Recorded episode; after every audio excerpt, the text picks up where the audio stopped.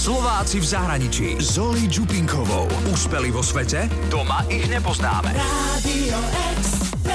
Spoznáte názov filmu podľa tejto pesničky? Ukážka je z filmu Kokosy na snehu. Je to príbeh jamajských bobistov, ktorí sa dostali na zimnú olympiádu v Calgary. A ja som našla slovenského bobistu v Kanade.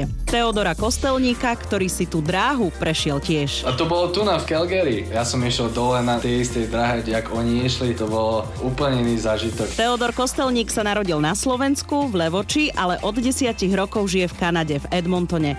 Do Kanady prišiel s rodičmi pred 16 rokmi. V škole ho bavila matematika, volejbal a atletika. A keď mal 17, venoval sa atletike oveľa viac. Dostal aj štipendium na Albertskej univerzite v Edmontone. Za ďalšiu školu hral volejbal a zároveň študoval financie. Dva roky pracoval ako finančný poradca. A tu nastáva zlom a príbeh, ktorý vám chcem porozprávať. Kanade vytvorili pred 5 rokmi program, ktorý pozostáva z pretekov v rôznych disciplínach.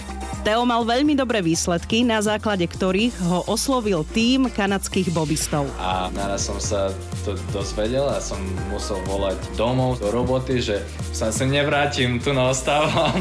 Celý život sa mi zmenil. Predstavujem si to takto. Dobrý, tu je Teo.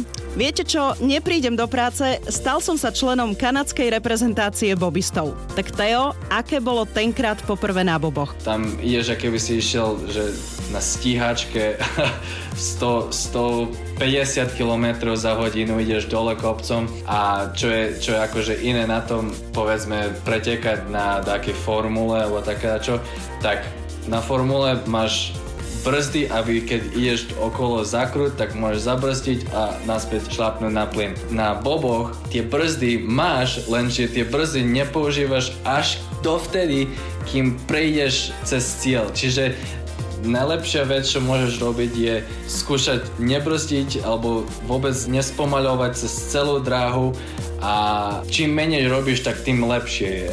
Kanada má tri družstva bobistov a každé družstvo má štyroch členov. Zistila som, že jedny boby stoja okolo 100 tisíc eur a treba mať aj dobré tretry, špeciálne na bobovanie, ktoré sú podobné ako na atletiku, ale majú viac klínčekov.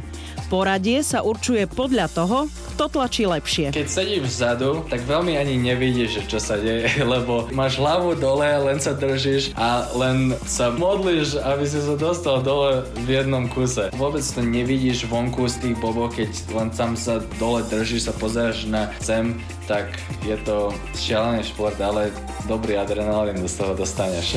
Tak čo je lepšie, sedieť vpredu alebo vzadu? Ten úplne vpredu, tak ten šoferuje. A potom ten druhý, tretí a štvrtý, tak ich hlavná robota je odtlak zo štartu a potom akože naskočiť dnu a potom sa už len držíš, skúsiš byť akože veľmi nízko až potom po cieľ, kde ti šofer zakričí, že dobre, sme v cieli, môžeš začať brzdiť. Volejbalistky nám nedávno hovorili, že si stále kričia počas zápasu Mám, beriem. Čo kričia bobisti? Takedy je to len a takedy to je.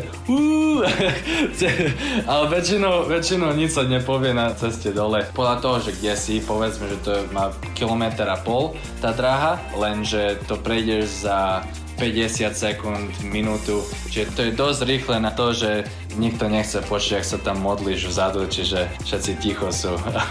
Boby síce nie sú v Kanade také populárne ako hokej či basketbal, ale sú populárnejšie ako na Slovensku.